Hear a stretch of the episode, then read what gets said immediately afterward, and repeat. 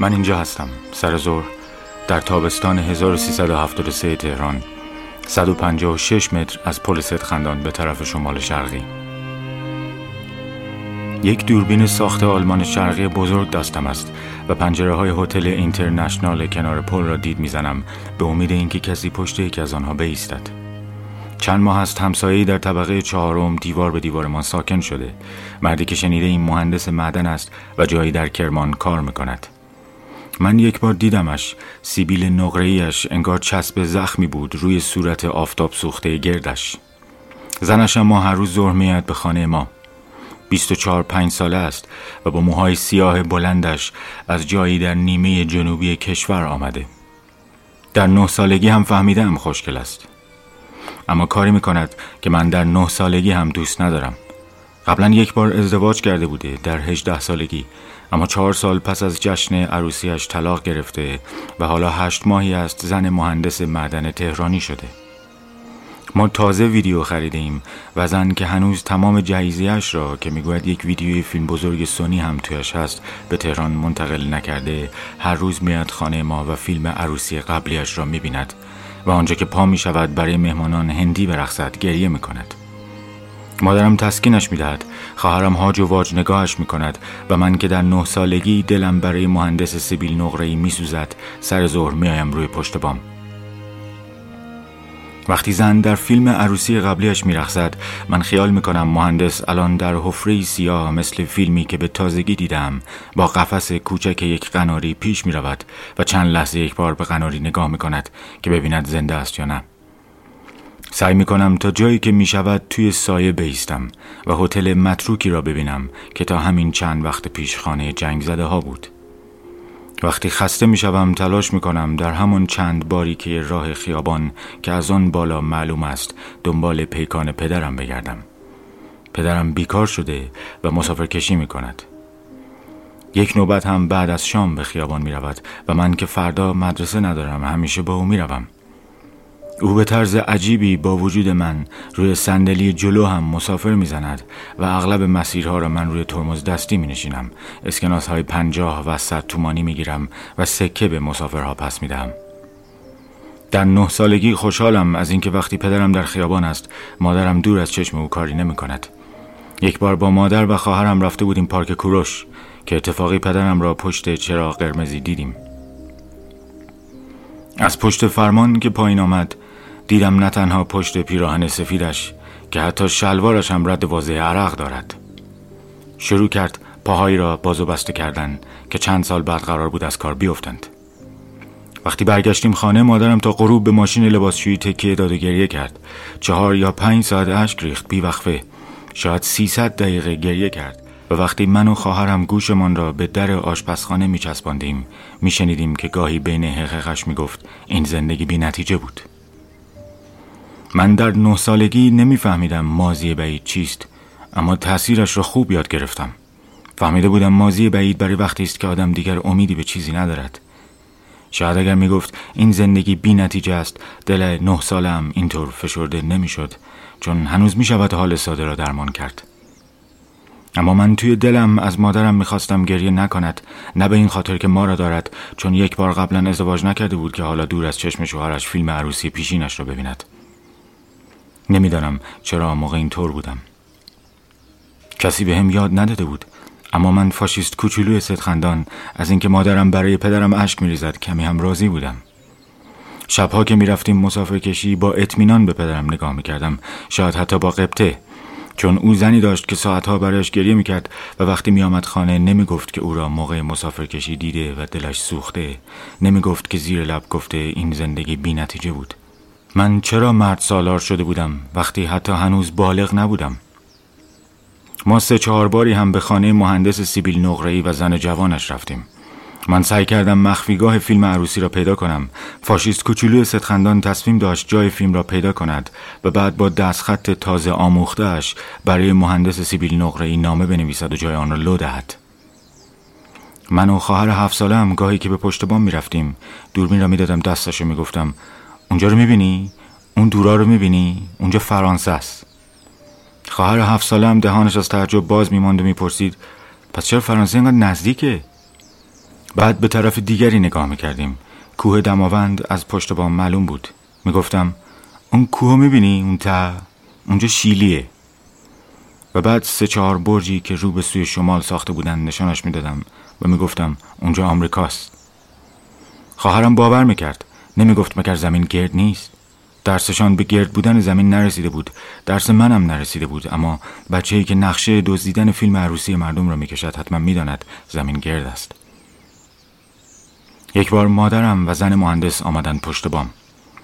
هندوانه توی سینی گذاشته بودند که باش لواشک درست می‌کردیم و زن لباس هندی قرمزش را پوشیده بود که با آن بعضی عصرها برای مادر و خواهرم میرخصید خواهرم دوید و به زن گفت آمریکا رو دیدی؟ از اینجا معلومه. سرشان که به خندیدن به خواهرم گرم شد گفتم این بهترین موقع است برای سر درآوردن از مخفیگاه فیلم عروسی. چون زن هر وقت می آمد خانه ما دمپایی میگذاشت لای در خانهشان. می‌گفت غم عالم می نشیند روی دلش اگر کلید توی در خانه ای بچرخاند که خالی است. گفتم می‌روم قاشق هندوانه را بیاورم که شبیه اسکوپ بستنی بود. البته اون موقع هنوز بهش اسکوپ نمی‌گفتیم. رفتم پایین و دیدم در خانه زن باز است. با ترسی که تا آن موقع تجربه نکرده بودم شروع کردم به گشتن خانه. با خودم گفتم اگر آنجا پیدام کردند بگویم صدای کبوتر از توی خانهشان شنیدم و آمدم کبوتر را ببرم که یک وقت کار خرابی نکند.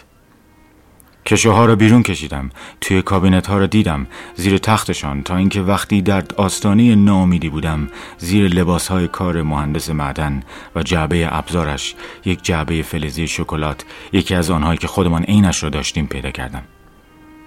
در جعبه را باز کردم. پر کاغذ بود که کلمه های خارجی رویشان بود و زیر کاغذ های یک پاکت که چند تا عکس توش بود. آمریکایی واقعی بود. مهندس سیبیل نقره‌ای توی عکس ها بود اما سیبیلش سیاه بود. انگار جای چسب زخم غیر بالای لبش مالیده بودند. یک جا انگشتش را به طرف برج آزادی که در دور دست بود گرفته بود و دست دیگرش را روی شانه زنمون کوتاهی گذاشته بود. زن توی تمام عکس ها بود. به نظر می آمد خارجی باشد. موی طلایی کوتاه با تن بلند لاغر. یک جا مهندس مدن حتی لپ او را بوسیده بود و زن که یک بطری نوشیدنی توی دستش بود زده بود زیر خنده. عکس ها رو گذاشتم سر جایشان. عرق روی پیشانیم را با آستین کت مهندس که بالای سرم آویزان بود پاک کردم. جبه را هل دادم زیر لباس های کار برزنتی و کمد را بستم. هنوز در مرحله ای نبودم که دل کوچک مرد سالارم خنک شود. اگر کسی می توانست چشمهایم را ببیند شاید از اینکه یک وقت از کاسه درآیند نگران می‌شد.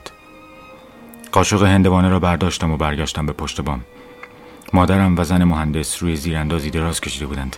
خواهرم با اخم کودکانش آمد پیشم. دستهایش را گره کرده بود توی هم اما هنوز یاد نگرفته بود که انگشتهاش را به جای اینکه بگذارد روی بازوهاش باید ببرد زیر آنها. گفت چرا رو گفتی؟ جوابی ندادم. نداشتم که بدم گفت اونجا آمریکا نیست اصلا. اسمش جردنه اینجا اون کشوری که گفتی نیست دماونده. فرانسه هم که تپای عباس آباده. چرا دروغ گفتی؟ میگم چرا دروغ گفتی؟ بهش جواب دادم. فکر می‌کردم اگه بگم زمین گرده بترسی. گفت باز داری دروغ میگی؟ گفتم نه به خدا زمین گرده. باد آرامی آمد. با صدای پرستوها که چند سال بعد فهمیدم آنها پرستو نیستند سارند. خواهرم گفت دروغ میگین دفعه؟ زن مهندس می‌خواست آب هندوانه را سر بکشد که موهاش روی هوا بلند شدند. دیدم مادرم طوری که انگار موهای خواهر کوچکش را صاف می‌کند روی موی او دست کشید و زن لبخند زد. خواهرم گفت اگه زمین گرده پس چرا ما نمیفتیم رو زمین؟ یعنی چرا نمیفتیم رو هوا؟ شنیدم زن به مادرم گفت اکاش بچه اولم پسر بشه. یه چند سال که بزرگ شه دیگه نمیترسم تنهایی تو خونه. خواهرم آستین تیشرتم را با انگشت اشاره و شستش گرفت و دو بار آرام پایین داد. گفت اگه زمین گرده چرا ما نمیافتیم پس؟ جواب دادم آخه ما بالاشیم. اونایی که اون پایینن اگه خودشونو نگیرن به یه جایی میافتن رو هوا.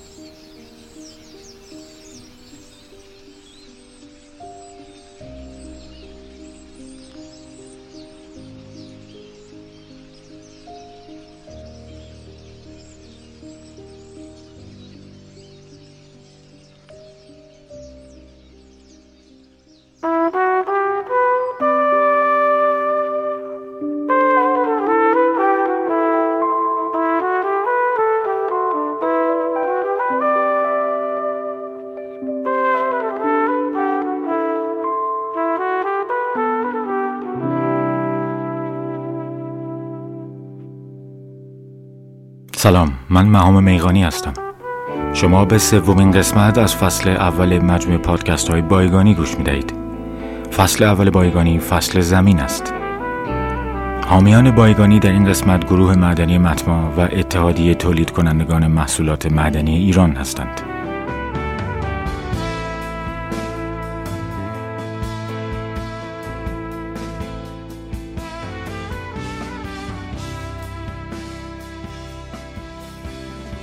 اتحادیه تولید کنندگان محصولات معدنی قدیمی ترین تشکل صنعت معدن ایران است که به ترویج معدنکاری اصولی و دفاع از حقوق معدنکاران مشغول است. گروه معدنی متما یک شرکت بخش خصوصی است که در حوزه اکتشاف و استخراج سنگ‌های معدنی خاص سنگ آهن فعالیت دارد.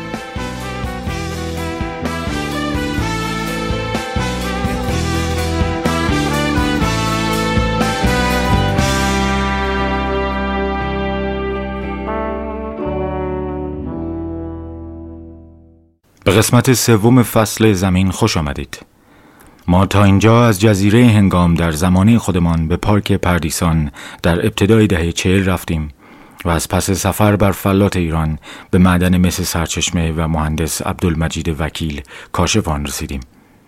شنیدیم که استخراج مس در ایران از آغاز دوران مدرن خود با برادران رضایی پیوند می‌خورد. داستان پرفراز و نشیب زندگی آنها همچنان ادامه دارد اما در این قسمت ماجرای ملی شدن معادن ایران در پایان دهه چهل را از زبان مهندس وکیل نیز خواهیم شنید تا از پس آن داستان رضایی ها را ادامه دهیم. ولی قبل از آن بد نیست نگاهی بیاندازیم به دو شهر کشورمان که قدیمی ترین معدنکاران ایرانی را در خود پرورش دادند. من تا به حال به هر دوی این شهرها سفر نکردم و هیچ وقت با آنها توجهی نداشتم تا اینکه با آقای وکیل آشنا شدم. این دو شهر یعنی انارک در شمال شرق اصفهان و سرچشمه در نزدیکی رفسنجان در استان کرمان در طی هزاران سال تاریخ سکونت انسان بر روی زمین بارها با معدن و معدنکاری پیوند خوردند اول به انارک می رویم.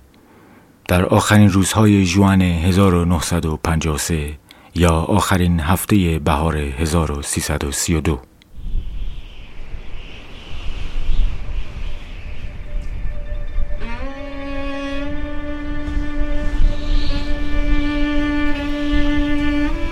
این تاریخ تقریبا برابر است با ظهور نسل نوینی از معدنکاران ایرانی که در صحبتهای مهندس وکیل شنیدیم و خواهیم شنید در یک ظهر گرم بنیانگذار رشته ایران شناسی در ایالات متحده یعنی ریچارد نلسون فرای در مسیر ناین به درمانگاهی در نزدیکی انارک می رسد. او خیلی زود متوجه می شود که پزشکی اتریشی به تنهایی آن درمانگاه را اداره می کند. او قبل از جنگ جهانی دوم به آنجا آورده شده بود تا در حاشیه ایستگاه راهنی که آلمان قصد داشت از جنوب به شمال ایران بکشد. احتمالا درمانگر مسافران قطار و شاید سربازان آلمانی باشد. اما ریل قطار هرگز از آنجا عبور نکرد. چون جنگ شروع شد و البته پای هیچ سرباز آلمانی نیز به انارک باز نشد چون متفقین ایران را اشغال کردند. ولی آن پزشک اتریشی تک و تنها در حاشیه کبیر با وجود گذشته هشت سال از جنگ هنوز آنجا مانده بود و مردم محلی را درمان می‌کرد. عجیب به نظر می رسد که ذکر داستان این دکتر اتریشی شاید انگار تنها در دو کتاب آمده که هیچ قرابت دیگری با هم ندارند. نخست در کتاب ایران بزرگتر یک اودیسه قرن بیستمی نوشته ریچارد فرای و دوم خاطرات آیت الله صادق خلخالی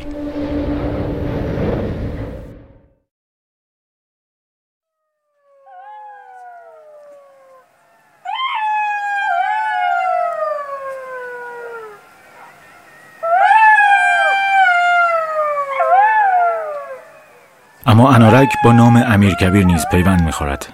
وقتی این شهر در معرض یکی از خطرناکترین گروه راهزنان تاریخ کشورمان به سرکردگی نایب حسین کاشی و همهگیری وبا قرار می‌گیرد.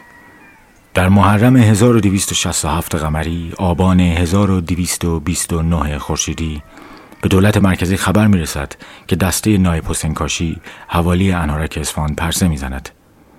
این شهر از قدیم در مسیر مواصلاتی جنوب به شمال ایران قرار داشت و مطابق با جستار نامه امیرکبیر به کت خدایان انارک نوشته حمید ایزد پناه در شماره اردیبهشت 1372 مجله کلک چند سال پیش از آن واقعه امیرکبیر 500 تومان پول به کت خدایان انارک پرداخت کرده بود که برای آبادیشان حصار و برج بارو بسازند. اما آنها پول را گرفته بودند و قلعه و حصاری نساخته بودند. پس میرزا تقی خان امیر کبیر کاغذی برای آنان میفرستد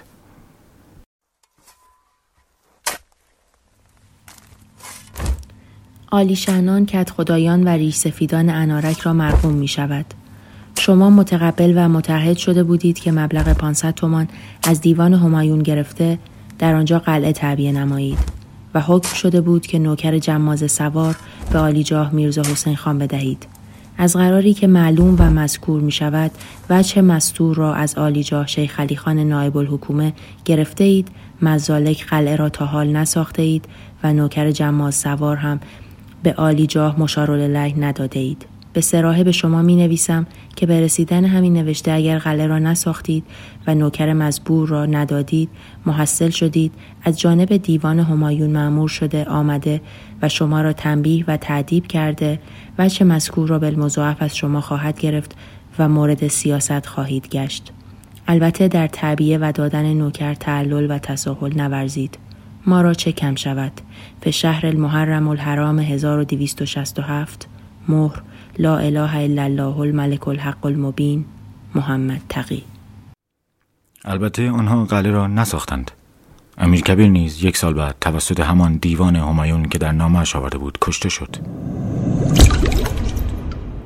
قلعه که امروز در انارک اصفهان دیده می شود در زمان شاه عباس یعنی وقتی که این شهر دارای حصار و برج و بارو نیز بوده ساخته شده دلیل گفتن از آن پزشک اتریشی نیز توسط خلخالی تبعیدگاه شدن انارک در دوران پهلوی دوم است.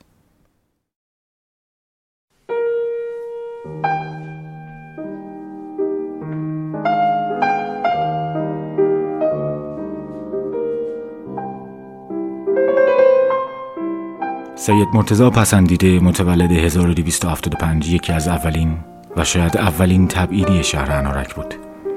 او برادر آیت الله خمینی بود که بنا به دلایلی که از بحث ما خارج است نام فامیلی دیگری داشت اما یک معدن مس و نیکل بسیار قدیمی به نام تالمسی در 25 کیلومتری شمال غربی انارک قرار دارد که باعث شد شاه از آغاز دهه چهل اجازه اکتشاف در آن ناحیه را به متخصصین خارجی نیز بدهد و این ترتیب انارک برای سالهایی هم تبعیدگاه ایرانیان نافرمان بود و هم عرصه آزمون و خطای خارجیان ماجراجو.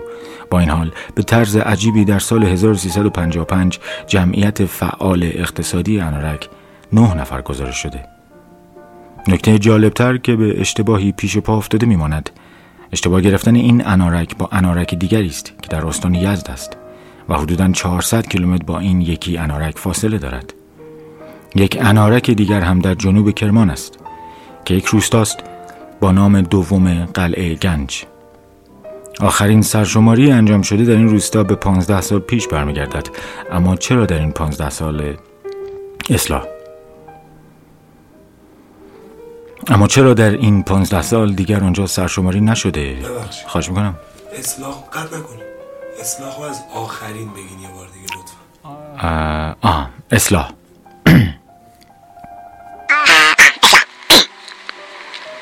هفتا درصد صدای جهان هرگز گوش داد نمی‌شوند و تنها در فضا پرکنده هستند آخرین سرشماری انجام شده در این روستا به پانزده سال پیش برمیگردد. اما چرا در این پانزده سال دیگر آنجا سرشماری نشده؟ چون جمعیت انارک فقط 29 نفر است. البته باید حواسمان باشد که منظورمون انارک کرمان است. 29 نفر هشت خانوار در مجاورت کویر کنار هم در صلح و صفا زندگی می کنند و روحشان هم خبر ندارد هر سال دانشجوهای بیحوصله زیادی وقتی مجبور می شوند تحقیقی درباره انارک انجام دهند آنها را با انارک یا یزد اشتباه می گیرند که اتفاقا استادهای بیحوصله تر آن دانشجویان آرزومند تحقیقات علصویه آنان را نمی‌خوانند. تا جایی که من در بایگانی پایان های دانشگاهی هم که برای نوشتن متن این قسمت سراغشان رفته بودم این موارد اشتباه را پیدا کردم. البته مشکل اینجاست که هر سی این انارک ها دارای ذخایر کانه های مختلفی از جمله مس هستند.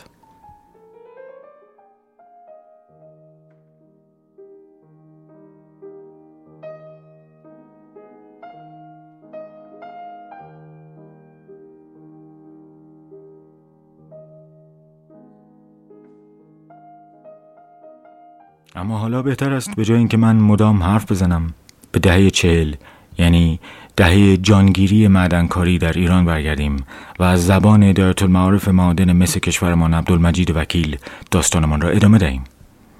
اجازه می‌خواهم بار دیگر از اینکه در جریان گفتگو با مهندس وکیل گهگاه صدای پتک و چکش به گوشتان می‌رسد عذرخواهی کنم. من سعی کردم قطعات مصاحبه را طوری در این قسمت پراکنده کنم که آن صداها کمتر آزارنده باشند.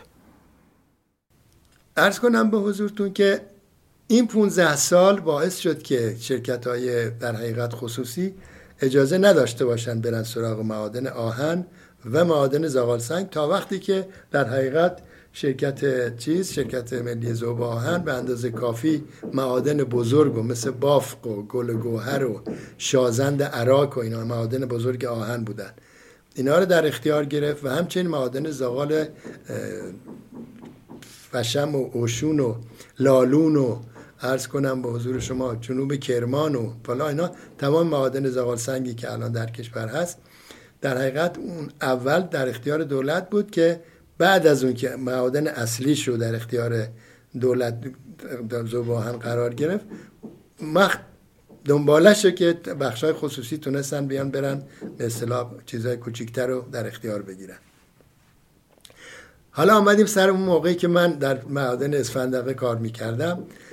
علاوه بر معدن اسفندقه که دیگه شرکت یه کمی قوی شده بود تو اون کوههای جنوب جنوبتر نزدیک چیز جنوبی که نزدیک های بندر عباس و ارز کنم به حضور شما کوههای بشاگرد اونجا ذخایر بزرگی از کرومیت پیدا شد به نام فاریاب. شد معادن فاریاب. معادن فاریاب ذخایرش هم خیلی بزرگتر و بیشتر از معادن اسفندقه و معادن کرومیت شمال بود. و این کرومیت شمال هم اسماشون بود فرومد و که اول عرض کردم در اختیار دولت بود بعد برادران رضایی خریدنش اون معادن کرومیت فاریاب هم در اختیار گرفتن ذخیرهشون خیلی بزرگ بود منتها کیفیت معادن اسفندقه بهتر بود. کرومیت سفید نقره ماننده. نه نه. کرومیت نه. کرومیت تقریبا خاکستریه. خاکستری مایل به سیاه. به اون صورت. یک کمی هم به بنفش رنگ. به اون صورت. ارز کنم به حضورتون که در سال 45 اینا شرکت های بزرگ چینی و شرکت های دیگه که کرومیت داشتند و به خصوص آفریقای جنوبی معادن کرومیت بسیار بزرگی پیدا کردند عملا کرومیت قیمتش اومد پایین. از طرف دیگه با توجه به تحولات صنعتی دنیای غرب و مسائل اسلحه و طولان اینا مسئله مس شد در حقیقت بعد از غیر از کرومیت و آهن شد فلز اول در دنیا که هنوزم تقریبا فلز اوله از نظر صنعتی نه تزیینی. خب یا یه روز ما نشسته بودیم این برادران رضایی صحبت اینا کردن که گفتن فلانی تو که حالا دیگه همه کاری کارهای معدن. که من شدم در حقیقت چیز مسئول فنی مدیر فنی کارهای معدنی گروه رضایینا گفتن که ما الان دنبال چیز هستیم. مس هستیم. مس پیدا بکنیم و مس الان قیمتش چندین هزار چندین هزار دلار شده. فلان اینا. گفتم بسیار خوب. از طرف یک چیزی که شما باید بدونید که سوال کردید در مورد ایران خارجی ها خارجی ها از همون زمان رضاشاه از سال 1115 و تا 25 اینها یه گروه زمین شناسی خارجی اومده بودن ایران تمام ایران رو گشتن با کمک همون پرسنل انارکی که گفتم کارهای معدنی کرده بودن. و یه گزارش کاملی از تمام معادن ایران اینا تهیه کرده بودن. این گزارش بودش تو دستگاه شرکت کلی معادن. و خب خود دولت هم می‌دونست منتها خب دولت اصلا علاقه به اون صورت نداشت اولش که بره دنبال این کارهای معدنی به این صورت شلای بزرگ. خب من خلاصی از این گزارش این چیزهای به اصطلاح مهندس های انگلیسی آلمانی نمی‌دونم آلمانی و آمریکایی اینا رو خلاصش زبانی گرفتیم گرفت ما شروع کردیم یه تیمی درست کردیم تمام ایران گشتیم. با یه ماشین لندروور بزرگ با یک اساکار انارکی که همراه اون چیزا بوده با خارجی ها بوده که می‌رفتن معادن میدن. ارز کردم خدمتون که مس اصلا چون اولین فلزی بود که به این دلیلی که رنگش گفتم شناخته شده بود همه جای ایران شما می‌تونید مس پیدا بکنید. بسته ببینید چقدر و چه کیفیتی داره. اون ایارش به معروف چقدره. آیا قابل ذوبه قابل چیزه یا نه؟ خب ما جاهای مخت... زیادی رفتیم گشتیم تا اینجا حتی تا نزدیک های آذربایجان و تا همه تمام شرق ایران و خراسان و فلان و فلان فلان. چندین نقطه پیدا کردیم. من اینا رو پیدا می‌کردم رو نقشه معین می‌کردم. میفرستادم شرکت شرکت پروانه هاشو می‌گرفت. اینا ضمن این که ما این جاهای مختلف میمدیم یه محلی اومدیم در همین جنوب رفسنجان به نام سرچشمه. این سرچشمه خب این کوههای دنباله کوههای زاگرس که میاد تا کرمان تا کرمان رو میره به سمت پایینتر. اونجا تو ارتفاعات در حقیقت اصلی زاگرس بوده. و اونجا ما رفتیم سرچشمه گفتن که یه اون گزارشی که خود خارجی ها نوشته بودن نوشته بودن در یه جایی از این محل که آثار مس روی سطح زمین زیاد ولی کمرنگه در حقیقت انقدی نبوده که اون موقع روش کار کنن. چه در قدیم چه حتی در اون موقع که می‌گفتن. حتی تا اون موقعی که ما رفتیم روش کار کنیم یه, هست، یه جایی هست به نام چاه فیروزه که توی این گزارشاتشون بود که لاتینش می‌گفتن تورکواس پیت. و این چاه فیروزه را اون موقع در دو قدیم زده بودن که ببینن این به چیزی می‌رسن یا نه. همون موقعی که عرض می‌کنم از 4500 سال دو 3000 سال پیش ببینن مثل میره که ما را بعدا رفتیم تو این چاه که رفتیم چیز کردیم حتی سکه چیزم پیدا کردیم 2500 سال قبل. که بعدا اینا خود انگلیسی ها که اومدن اونجا اینو متبرسی که کرده بودن توی چیز بررسی های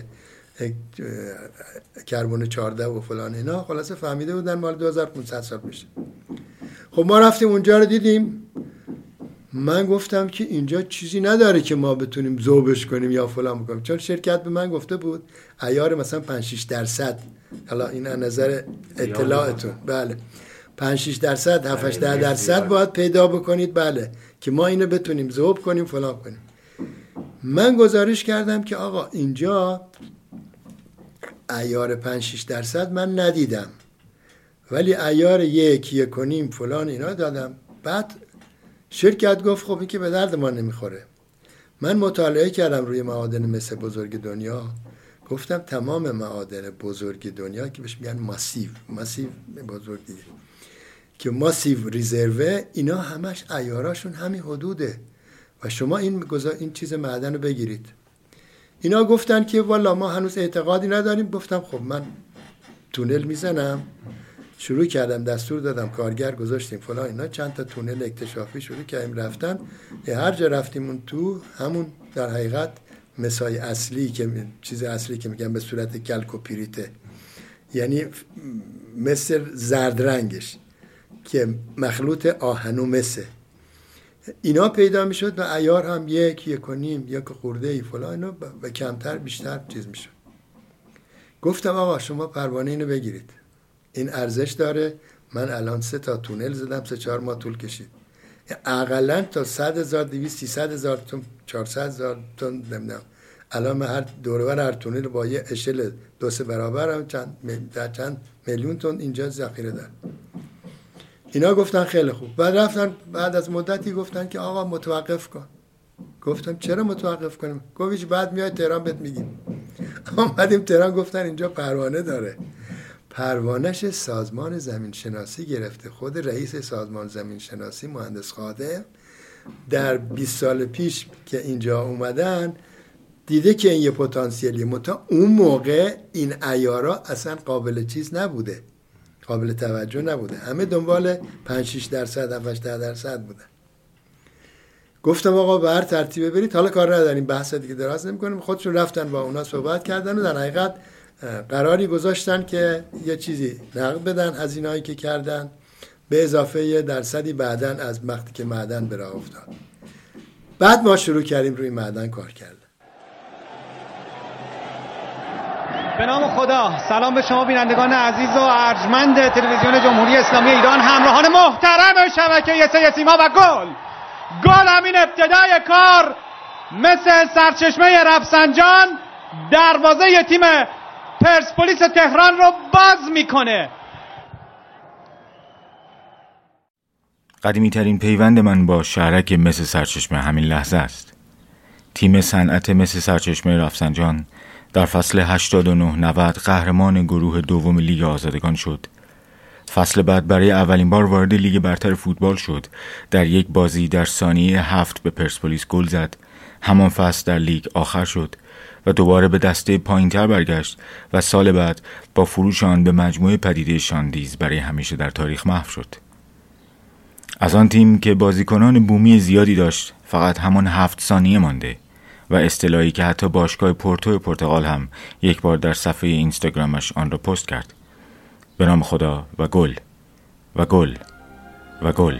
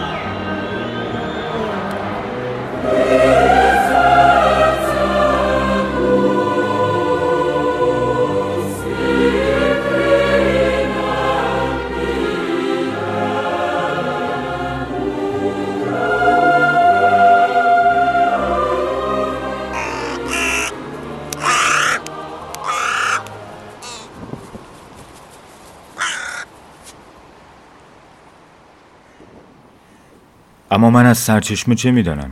آیا سرچشمه نام یک شهر یا روستاست؟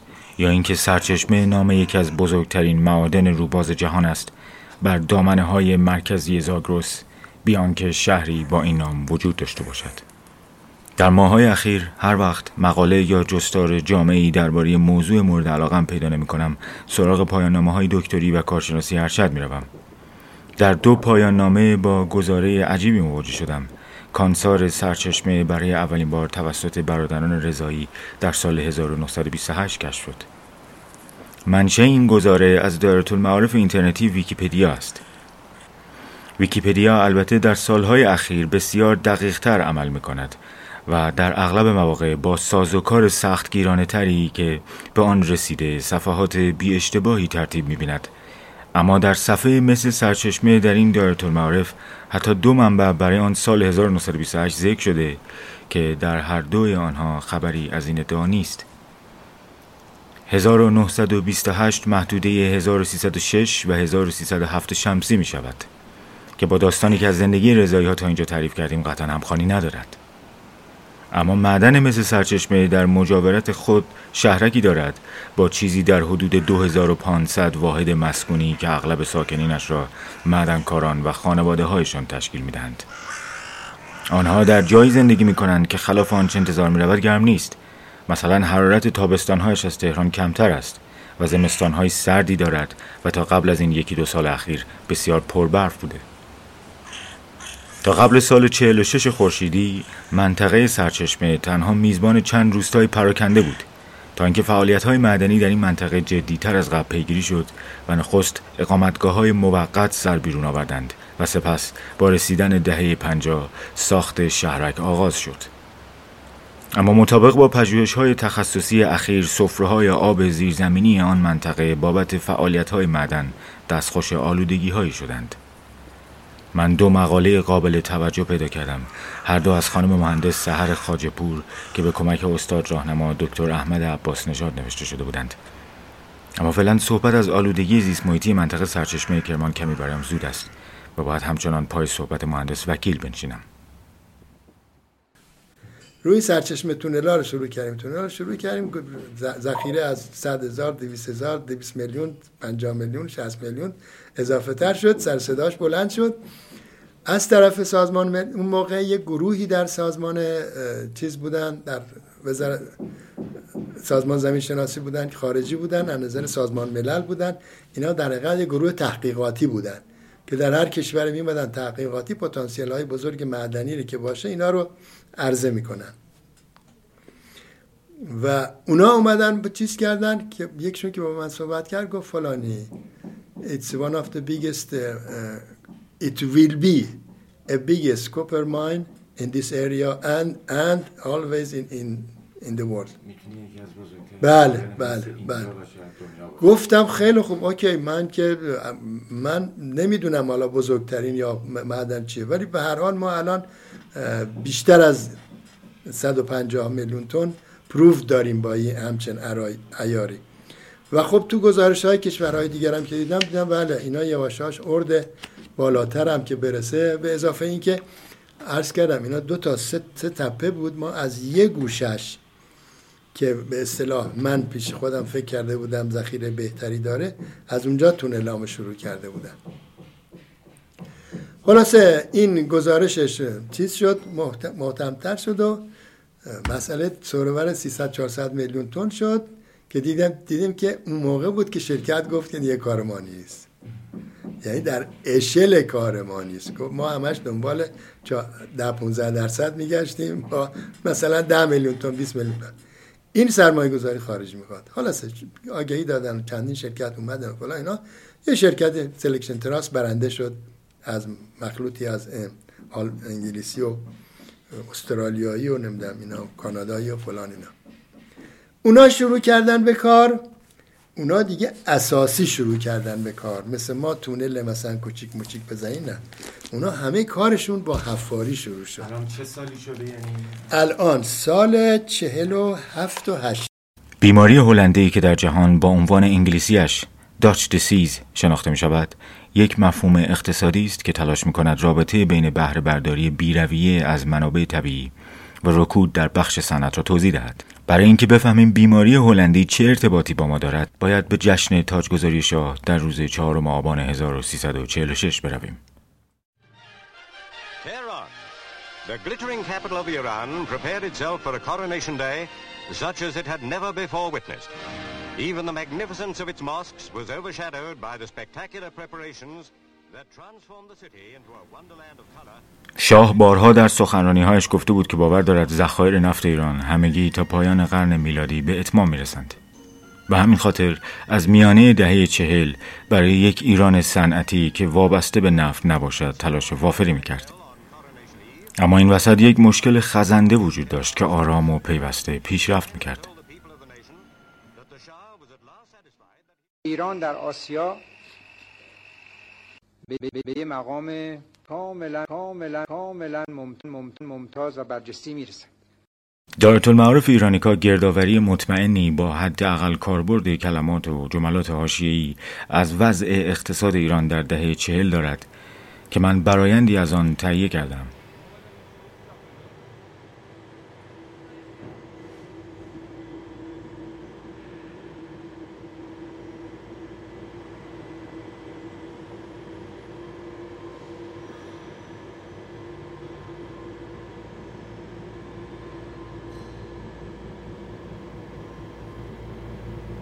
امروز کمتر تردید داریم که از حدود سال 1342 یعنی 1963 تا خیزش انقلاب در بهار 1357 یعنی 1978 پیوسته ترین رشد اقتصادی از منظر درآمد واقعی سرانه در تاریخ کشورمان رخ داده است. از سال 42 تا حدوداً 55 خورشیدی تولید ناخالص داخلی با احتساب تورم به طور متوسط سالانه ده و نیم درصد با نرخ رشد جمعیت سالانه دو دهم درصد رشد کرد و ایران را در شمار پرشتابترین رشدها در بین اقتصادهای در حال توسعه و حتی توسعه یافته در جهان قرار داد. در نتیجه درآمد سرانه ایران به قیمتهای آن زمان از 250 دلار در 1342 به 1500 دلار در 1355 رسید. این رشد سریع تنها نتیجه آماری افزایش درآمدهای نفتی نبود. در واقع تولید ناخالص داخلی غیر نفتی با نرخ میانگین سالانه 11.5 درصد رشد کرد که اندکی بالاتر از نرخ رشد سالانه تولید ناخالص داخلی با احتساب نفت است. معادن تازه کشف شده ایران از جمله همین مثل سرچشمه و صنعت زوباهن و فولاد نقش مهمی در این اتفاق داشتند اما همه حوزه های صنعت به طور برابر در این روند رشد سهیم نبودند. در آن دوران بخش کشاورزی با نرخ سالانه 4 و 6 دهم درصد رشد کرد در حالی که بخش خدمات و صنعت رشد سالانه 14 و 3 و 15 درصد را نشان دادند.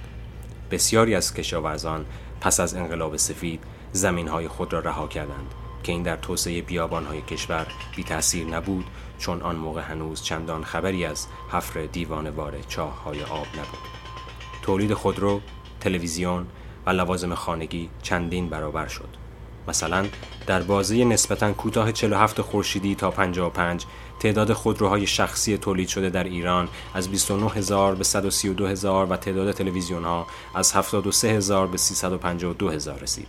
در مقایسه تولید محصولات عمده کشاورزی تنها رشد حاشیه‌ای نشان داد.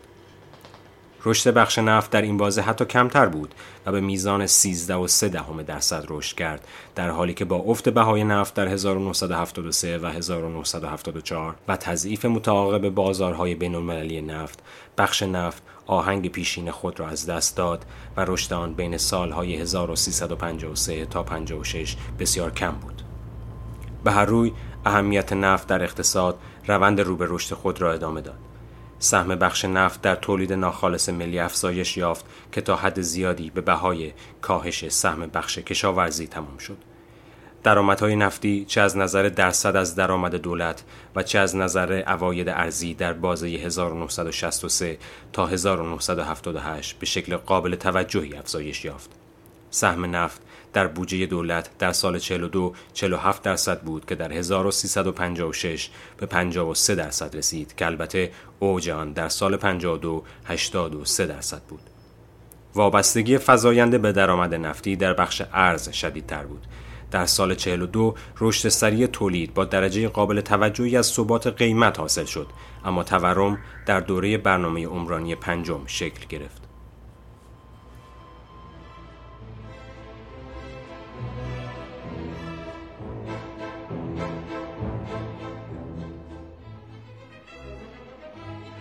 صنعت ایران تبدیل بکنن به صنایع مدرن. در تربیت مدیران بکوشید. صنعت ایران همچنین تربیت کارگرای فنی مدرن. صنایع صنعت ایران تبدیل بکنن به صنایع صنعت ایران تبدیل بکنن به صنایع مدرن. پس هم دیگه این کارگرا رو در واقع کش کارگرا در واقع کش برن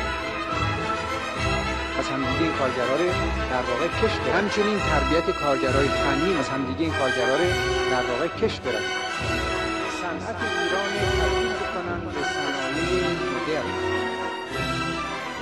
همچنین تربیت کارگرای فنی مهم از همدیگه این کارگرا رو در واقع کش برن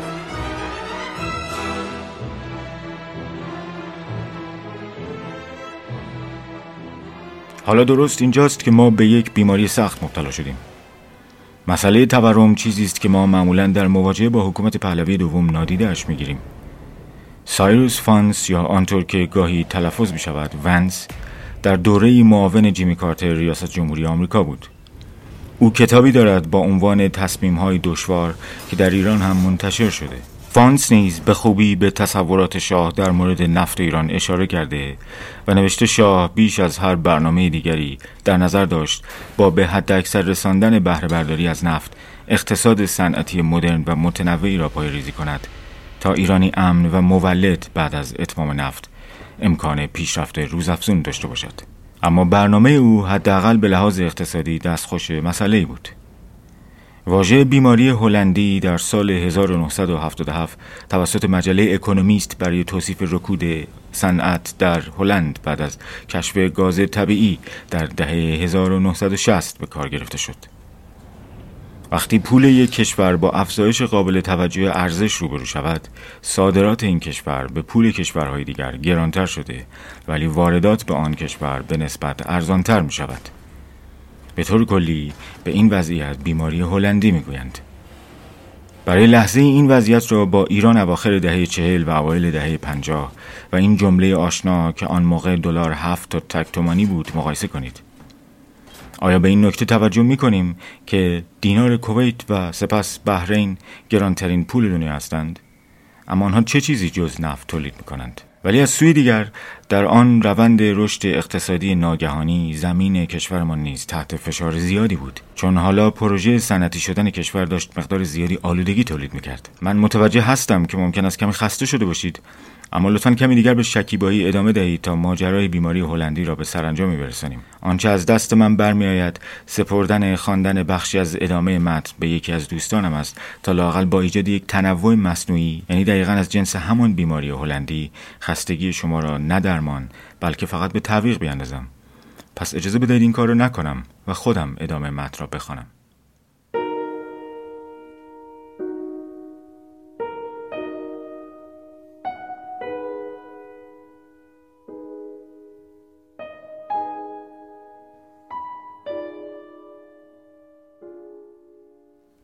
به بیان ساده بیماری هلندی زمانی رخ می‌دهد که درآمد یک کشور بر اثر عوامل فصلی به صورت ناگهانی افزایش مییابد و متولیان اقتصاد کلان یعنی دولت هم با تصور دائمی بودن این درآمد آن را در جامعه تزریق می کند. درآمد کشور زیاد می شود و پول هم به جامعه منتقل می شود. اما با افزایش درآمد تقاضا هم افزایش پیدا می کند. اگر این افزایش تقاضا به صورت ناگهانی انجام شود، عرضه جوابگوی تقاضا نخواهد بود. و تعادل عرضه و تقاضا برهم می‌خورد. بنابراین قیمت ها افزایش مییابند. یعنی اتفاقی که در سه چهار سال منتهی به انقلاب داشت رخ می‌داد. به این ترتیب در یک روند طبیعی قیمت ها تا سخفی بالا می روند و با یک تأخیر زمانی تولید افزایش پیدا می کند و در نهایت پس از مدتی عرضه و تقاضا به تعادل قبل برمیگردند. اما بیماری هلندی از زمانی اتفاق می افتد که دولت به عنوان متولی اقتصاد کلان وارد کارزار می شود و سعی می کند به طور مصنوعی و از راهی جز افزایش تولید قیمت ها را پایین نگه دارد. مثلا دولت متوسل به واردات کالاهای مصرفی ارزان می شود تا قیمت ها را مهار کند در حالی که صنایع داخلی مجبورند کالاهای خود را گران تولید کنند و به قیمت ارزان بفروشند. نکته اینجاست که این سیاست نمی تواند جلوی تورم را بگیرد. بلکه آن را به بخش های دیگر اقتصاد منتقل می کند. به عنوان مثال با واردات کالاهایی مثل تیراهن با وجود اینکه خودمان زباهن داشتیم قیمت این کالا را پایین نگه می داشتند ولی برخی کالاها مانند زمین و مسکن قابل وارد کردن نبودند و افزایش قیمت این کالاها را نمی‌شد با واردات مهار کرد.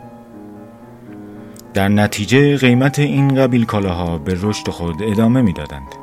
از طرفی سرمایه گذاری جدید در صنایعی که با واردات قیمتشان مهار شده درست انجام نمی‌شد.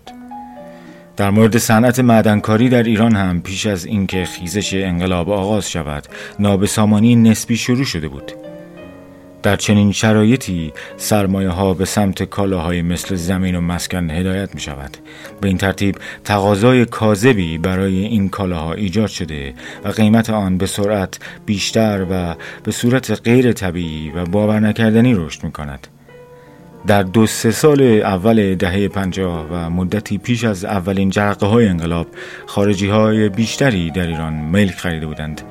چون دریافته بودند که قیمت زمین و مسکن در کشور ما به زودی افزایش آشکارتری از گذشته پیدا خواهد کرد اما عوارض این مشکل فقط به گران شدن خانه ختم نمی‌شد. به محض اینکه فصل افزایش درآمد خاتمه پیدا کند و دولت پولی نداشته باشد که با آن واردات ارزان را انجام دهد افزایش قیمت در بخش هایی که تا آن زمان به صورت مصنوعی قیمت پایینی داشتند با سرعتی فزاینده رخ خواهد داد ما در آستانه انقلاب آرام آرام داشتیم با رکود مواجه می شدیم شاه دیگر مثل یکی دو دهه قبل فرمانبردار غرب نبود. حتی در مواقعی رفتارهای از خود نشان می‌داد که غرب را دلواپس می‌کرد و به این نتیجه میرساند که شاید مار در آستین پرورش داده باشند. از آنجا که صنایع داخلی هم در اثر همان سیاست های گذشته با رکود مواجه شده بود نمی توانستند به تقاضای جدید پاسخ مناسب دهند و واردات بیشتر شده بود. این روند اگر ادامه پیدا می‌کرد اقتصاد را در ابتدا ناکارآمد و سپس فلج می‌کرد. اما آزادی های اجتماعی پرسرعت که در موارد زیادی با مذهب عموم مردم منافات پیدا کرده بود اختلافات طبقاتی زیر سایه فرهنگ مصرفگرایی دو دهه اخیر تبختر دستگاه دربار و عدم باور مردم به اینکه شاه دیگر آنطور که در جوانی بود بله قربانگوی غرب نبود باعث شد بحرانی که در راه بود تسریع شود. البته هلند این شانس را داشت. در زمانی که به این مشکل گرفتار شد کمونیسم شرق اروپا را فرا گرفته بود و کشورهای غربی برای اینکه مبادا هلند عزیزشان هم در دامن کمونیسم بیفتد کمک های بیدریقی به این کشور کردند. با این وجود چند سالی طول کشید تا اقتصاد این کشور بتواند روی پای خودش بایستد ولی در ایران خلاف باور برخی فرو افتادن شاه که دیگر خطرناک و بیش از اندازه متکبر مینمود. برای غرب مثل آرزویی بود که داشت قبل از به زبان آوردنش برآورده می‌شد. چون آنها باورشان نمی‌شد که نتوانند با حکومت بعدی کنار بیایند. درست مثل شاه که باورش نمی‌شد مردمش تا این اندازه دوستش نداشته باشند. می‌توان گفت تقریبا چیزی شبیه داستان لباس تازه حاکم اتفاق افتاده بود. با این تفاوت که شاه واقعا یک چیزهایی تنش بود. خودش البته فکر می‌کرد خیلی چیزها پوشیده اما مردم مطمئن بودند که او حتی لباس زیر هم به تن ندارد.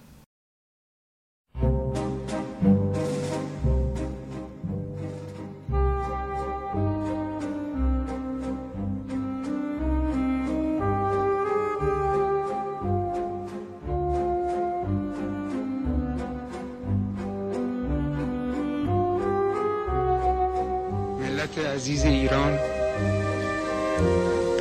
در فضای باز سیاسی که از دو سال پیش به تدریج ایجاد می شد شما ملت ایران علیه ظلم و فساد به پا خواستید. انقلاب ملت ایران نمی تواند مورد تایید من به عنوان پادشاه ایران و به عنوان یک فرد ایرانی نباشد. موج اعتصاب ها نیز که بسیاری از آنها برحق بوده اخیرا تغییر ماهیت و جهت یافت تا چرخهای اقتصاد مملکت و زندگی روزمره مردم تلد شود. من آگاهم که به نام جلوگیری از آشوب و هرج و مرج این امکان وجود دارد که اشتباه های گذشته و فشار و اختناق تکرار شود. من آگاه هم که ممکن است بعضی احساس کنند که به نام مسئله ملی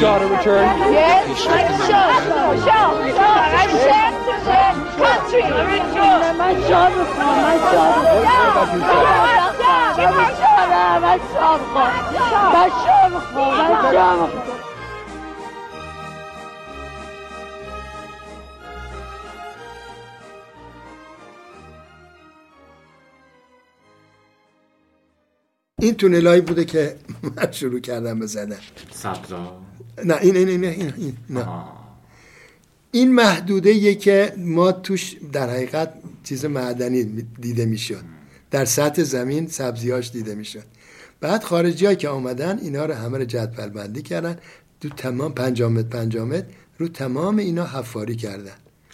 بعد اون وسطاش هم حفاری من... شما ولی مشارکت داشتیم باش بله بله دی محمد تا همون آخرش هم من به عنوان به اصطلاح مدیر فنی شرکت ایرانی خودمون همراه اینا بودم.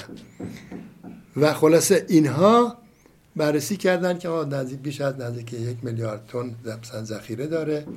با ایار مثلا دور برای یه درصد و فلان اینا قرارداد بسن و شروع کردن. تا اینجاش خوب رفت. خود من هم به عنوان اینکه در حقیقت عنوانش کاشفش شناخته شدم گفتن سهام این شرکت خارجی و داخلی یک درصدش مال بنده است به عنوان قانون قبلا قانون چیز بود قانون کاشف بود. که اگه کسی یک جایی رو پیدا بکنه یک درصد محصول به اصطلاح استخراجی معدن و باسی به حق اون پرداخت بشه. اون سال سال 47 8 بود. سال 47 8 مسئله یه دفعه رفتیم تو کار این بحث تموم می‌کنم بحث های من. سال 47 8 مسئله اوپک و نفت سر صداش بلند شده بود. حالا اگر به تاریخ شما حالا به سنتون اجازه نمیده. برید ببینید می‌بینید که جنگ بزرگی بود. شیخ زکی یمانی و با شاه و با فلان اینا سر قیمت های نفت. و شاه هم اون موقع دیگه خیلی در اوج به اصطلاح فعالیت کشور شده بود جز بهترین جزی از 5 تا کشور دنیا از نظر از هم سرمایه هم پرستیژ. و شاه اومده بود بحث یخه چیزها رو گرفته بود شرکت های نفتی رو گرفته بود که به چون شما نفت از ما می‌خرید؟ 14 دلار 15 دلار 12 دلار. قیمت ها رو رفته بود حساب کرده و از محصولات نهایی. تا اومده بود سر محصول خام سر پای جزیره خارک یا جزیره نمی‌دونم بندر عباس و بندر شاپور که چیز می‌کردن بندر امام حالا شده که نفت صادر می‌کردن. گفته باید شما 170 80 دلار به ما بدید. نه نصفش کنیش. منافع شما همش سری نباشه. برای ما 14 دلار می‌دید. اوپکیا هم خود چیز هم چون منافعشون ایجاب می‌کرد. اینا هم چیز شدن. اینا هم در حقیقت تحریک شدن فلان و از همون موقع بود که این شرکت های خارجی و کشورهای خارجی شروع کردن به اصطلاح تیشه بریشه مملکت و سیستم زدن. یه روز ما نشسته بودیم داشتیم همین آزمایش ها رو می‌دیدیم و بشکن می‌زدیم و با خارجی ها صحبت می‌کردیم و آقا انشاءالله کی یه سال دیگه ماشین آلات وارد میشه. با هلیکوپتر من دو سه بار من از بندر عباس مانیم سوار شدیم مسیر راه رو ببینیم که این دستگاه های بزرگی که می‌خوان بیارن اون موقع تو یه تونل هم بیشتر تو راه بندر عباس نبود. اینا رو می‌خوان بیارن به چه صورت فلان اینا که دیدیم که از دربار خلاصه رضای اینا رو خواستن. آقای چیز وزیر اقتصاد. هوشنگ چی بود؟ الان اسمش یادم میاد. وزیر اقتصاد اون موقع. آقای رضایی هم خواستن. رضایی رفت و گفته بود که گزارش کاملی از معدن بدید که دربار اعلی می‌خواد ببینه و فلان اینا. ایشون هم گزارشاتشون رو نوشت و ما رفتیم شب با هم به اتفاق آقای رضایی رفته بودیم معدن نشسته بودیم. تلویزیون روشن کردیم. گفت یه دفعه دیدیم گفتش که اطلاعیه جدید اطلاعیه معدنی رو معادن مثل کشور مثل سرچشمه ملی اعلام شد. و اصلا این رضایی بیچاره یک خشتن من گفتم یعنی چی ملی؟ گفت مگه میشه همچه چیزی؟ ما با این خارجی ها قرارداد قرارداد بین المللی فلان چه چه؟ گفتم آقا دیگه اعلام کردن مثل خب قرارداد جسارتا کی بسته بودین؟ یعنی قرارداد قرارداد اصلا همینجا که الان اینجا داره همون سال 48 تا 47 47 یعنی در همون زمان هویدا بسته شده بود. بله. و در همون زمان گفتن ملی. بله. وزیر اقتصاد گفت. بله بله بله. هوشنگ انصاری ان... انصاری بله. بله هوشنگ انصاری. بله بله. که اون وقت بعد خلاصه نشستیم گفتم آه پا شد اومدیم تهران. آقای رضای عصبانی شه بقیه شرکای دیگه هم عصبانی ناراحت. خود این خارجی ها ناراحت که آقا این یعنی چی؟ خب اگه دولت پاشه بذاره ما با کار نمی‌کنیم. یعنی بهشون گفتیم خب شما کارتون رو بکنید. گفتن نه. وقتی دولت بی دولتی که بیاد تو کار ما اینا قرارداد بین المللی داریم مطابق این قرارداد پیش میریم. همین همه چیزمون هم می‌تونیم مطابق این قرارداد قرارداد با نظارت وزارت اقتصاد بسته شده بود. ولی وقتی دولتی بیان ما نمی‌تونیم با دولتی ها کار بکنیم. اونا هم دیگه باش شروع کردن با رو جمع کردن. خلاصه شما هم اعلام کردن خب ملیه. ملیه بالاخره یه رضای اینا رو چیز کردن یه پولی دادن یه, یه 500 تومن هم به ما دادن. که همین خونه رو که الان ملاحظه می‌کنید. از همون خریدیم. گفتن دیگه شما به خیر ما به سلامتی. یه ما دو سه ماه یه گفتن همراه اینا بیای تو بری تو. بعدم دیگه سرچشمه ملی شد.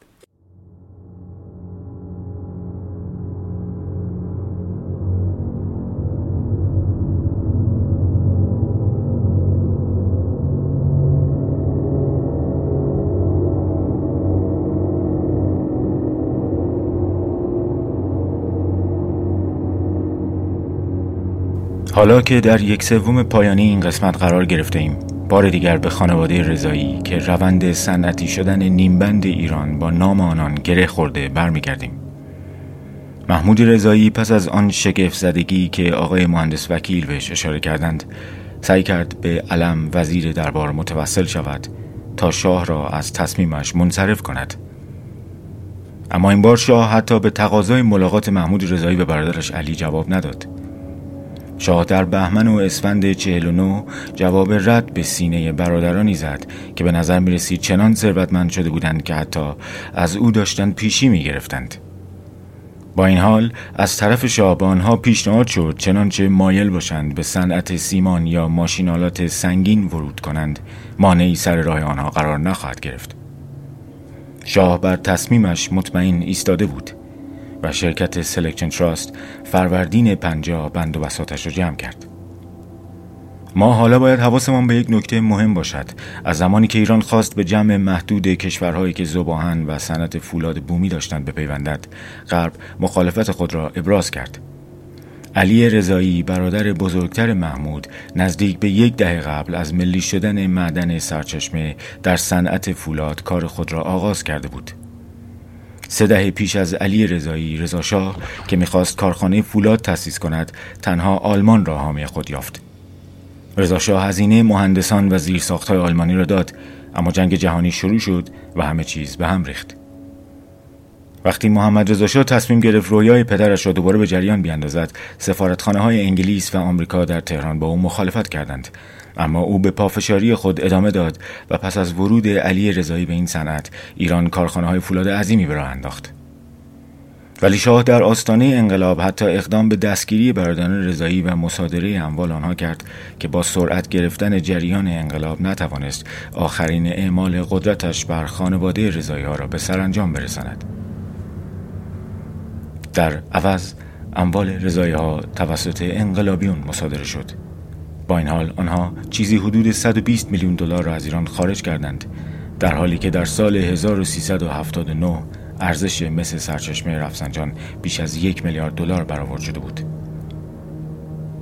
های استادیوم آزادی را کارخانه رضایی ها تامین کرد اما شاه گرچه کارخانه آنها را در اهواز ملی نکرده بود اما ترتیبی داد کارگران آنجا از کارخانه سهمی ببرند که البته به درستی انجام نشد سپس علی رضایی به سمت تأسیس بانک شهریار رفت تا علاوه بر فولاد مدتی هم در بانکداری تجربه کسب کرده باشد او امروز همچنان زنده است و معمولا در ایالات متحده زندگی می کند اما محمود رضایی در بهمن 1373 با اسلحه‌ای که از خواهرزادهاش خواسته بود برایش بخرد خودکشی کرد تا پایان زندگی اولین مدیر مثل سرچشمه طوری رقم بخورد که در دوران اوج هیچ کس چنین فرجامی برای او تصور نمی کرد. خاندان رضایی اما همچنان از زمره ثروتمندان جهانند. من بعد از چند روز تلاشم را به جای پیدا کردن شخصی از این خانواده معطوف مسائل زیست محیطی مربوط به مثل سرچشمه کردم. با خودم گفتم اولین مدیر این معدن که حالا مدت هاست از جهان خارج شده اما هزاران نفر در آن ناحیه زندگی می کنند که اگر مسبب آلودگی باشد شاید پیگیری من سمر هرچند ناچیزی به دنبال داشته باشد.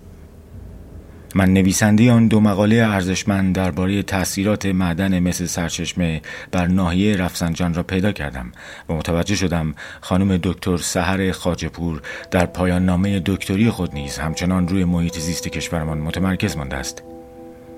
این نکته یعنی ما با زنی دانشمند مواجه هستیم که پس از سال 86 یعنی تاریخ انجام تحقیقات مربوط به آن دو مقاله تا امروز به خدمت خود به زمینمان به فلات ایران ادامه می‌دهد.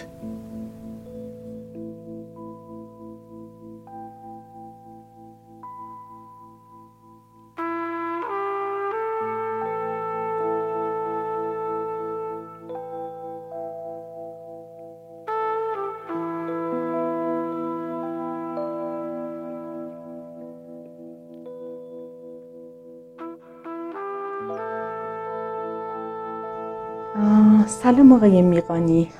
حقیقتش من پادکست رو که فرستاده بود رو گوش کردم و برداشتم این هست که روال صحبت ها می‌خواد به سمت اثرات زیست محیطی مشتمل مثل سرچشمه بره.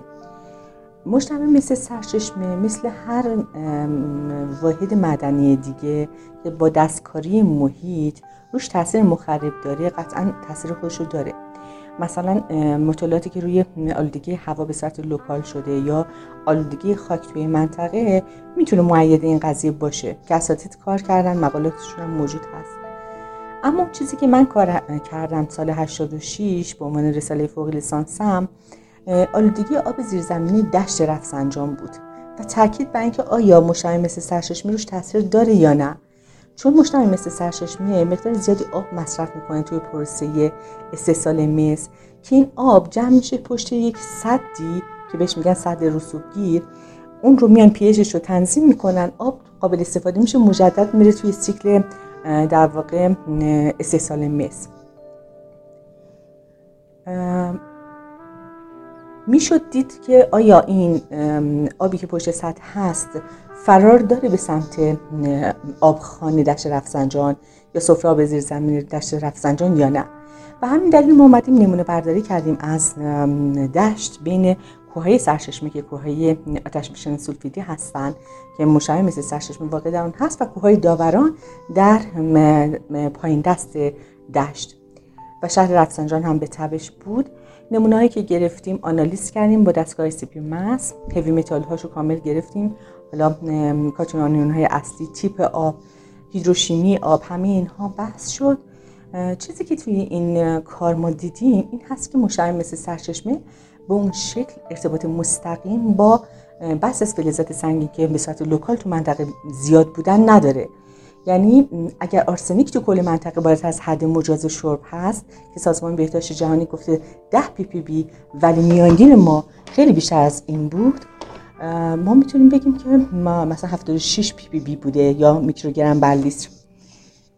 آرسنیک تو کل منطقه بالا بود یعنی ارتباطی با معدنکاری نداشت. جیولوژی منطقه هست. یعنی در واقع به دلیل کوهزایی کانسارسازی که خود منطقه داره استان کرمان روی belt ایران مرکزی قرار گرفته و کانسارسازی زیاد داره به تبش معادن خیلی زیاد رو هم داره. و آرسنیک رو دیدیم که در شمال شرق منطقه به صورت لوکال بالا بود. منطقه مثلا شهرک صنعتی که اونجا بود. و عناصر دیگه شاید تنها عنصری که می‌تونست ارتباط مستقیم با بحث کاری داشته باشه جیوه است. به این دلیل که جیوه از مخلوط افکنه رودخانه شد. یعنی از ورودی تغذیه کننده دشت رفسنجان مقدارش بالا بود. ضمن فرآیند استحصال مس خب جیوه زیادی هم استفاده میشه این می‌تونست مرتبط باشه. ولی بقیه هوی متل ها ربط مستقیم با قضیه نداشتن. با این وجود اگر شما روی بحث آبهای زمینی منطقه سوال داشته باشید من در خدمتون هستم. ما همین کار رو یعنی مطالعه آرسنیک رو توی دشت برسیر به عنوان رساله دکترا من انجام دادم. که مقالش 20 20 چاپ شده. حالا اون رو هم اگه دوست داشتین می‌تونید ببینید.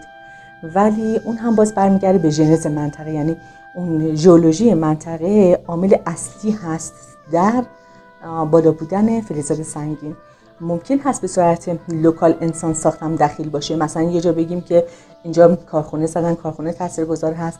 یا اینکه شهرک صنعتی هست. مزارعی که تو منطقه هستن. ولی ارتباط مستقیم بین مدنکاری مثل سرچشمه و آلودگی و متال ها توی دشت رفسنجان دیده نشد.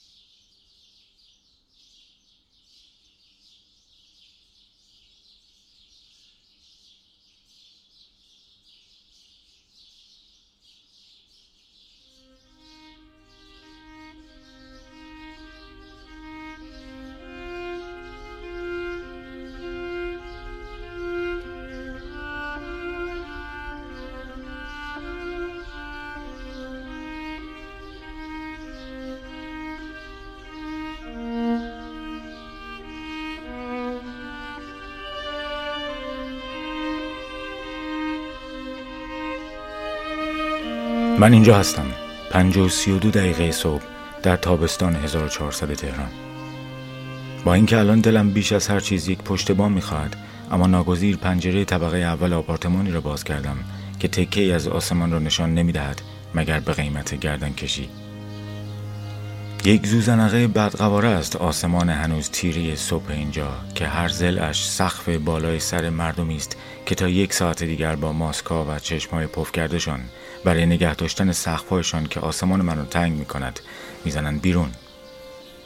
من معمولا با صدای اولین پرنده که نفیر سپید دم را سر می‌دهد پنجره را باز می کنم دوست دارم بیدار شدن موجودات روی زمین را احساس کنم.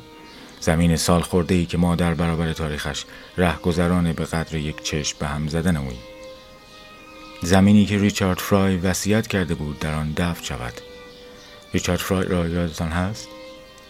همان تاریخ نگاری که آن پزشک اتریشی را در جاده ناین انارک دیده بود و چون گرفتار خاک فلات ما شده بود تا سالها اینجا ماند. من دو سه سال بعد از اینکه دوربین ساخت آلمان شرقیم را یک روز در مدرسه گم کردم روی خرپشته خانهمان در ستخندان کتابی نوجوانانه خواندم درباره بزرگترین شرقشناسان غربی که راه دوری را از خانه پیموده بودند همان موقع از خودم پرسیدم آیا اصطلاح غرب شناس هم در دنیا وجود دارد؟ چرا وقتی آنها ما را کشف می کنند ما اجازه نداریم کشفشان کنیم؟ مگر ما کجاییم که دوریم؟ اصلا چرا مبدع ساعت جهان از گرینویچ است وقتی خورشید از شرق طلوع می کند؟ چند سال بعد پیش از آن که ما سید خندان را به مقصد دوری ترک کنیم مهندس سیبیل نقره‌ای زن جوانش و تک پسر خردسالشان رفتند کانادا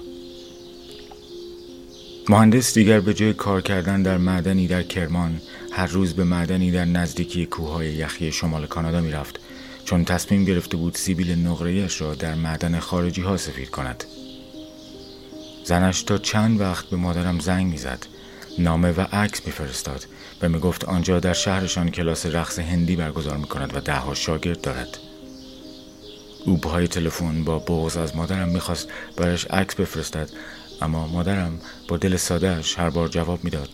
ما که همونیم که بودیم شما باید عکس بفرستیم بعد از مدتی اما ما هم به قول دانته تلخی نان خارجی ها و سختی بالا و پایین رفتن از پله هایشان رو چشیدیم.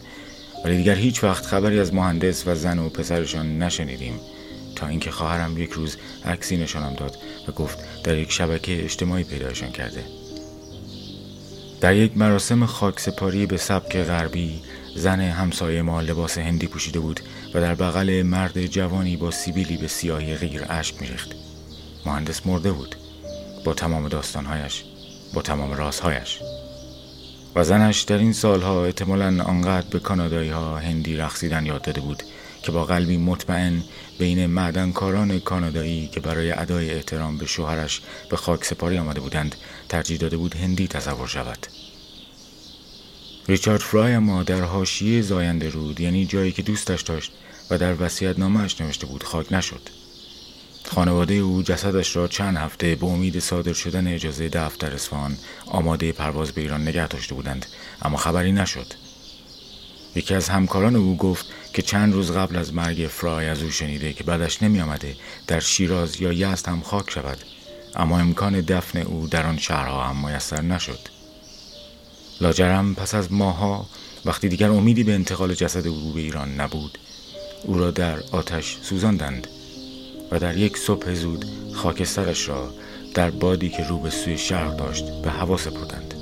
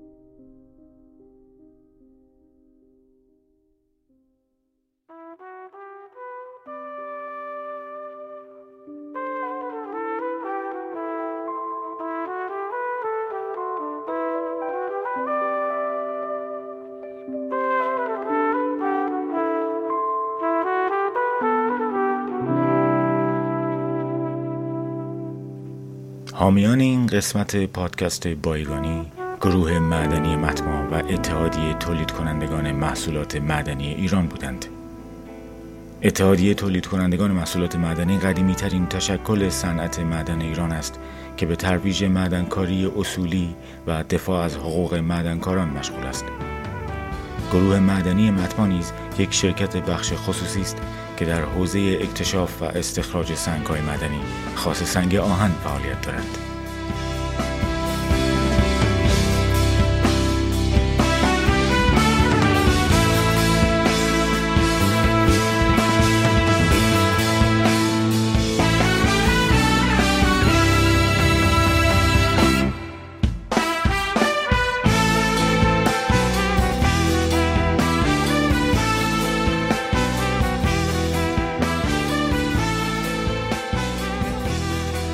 قسمت سوم از فصل زمین اینجا تمام می شود. قسمت چهارم اپیزود پایانی فصل زمین خواهد بود. محمد اسدی در ساختن این قسمت همراه من بود. شما صدای مارال محمدی و بابک بیگزاده را نیز در این قسمت شنیدید. بایگانی از آنها و همچنین از میلاد شجره و بابک احمدی متشکر است. تا قسمت چهارم فعلا به امید دیدار.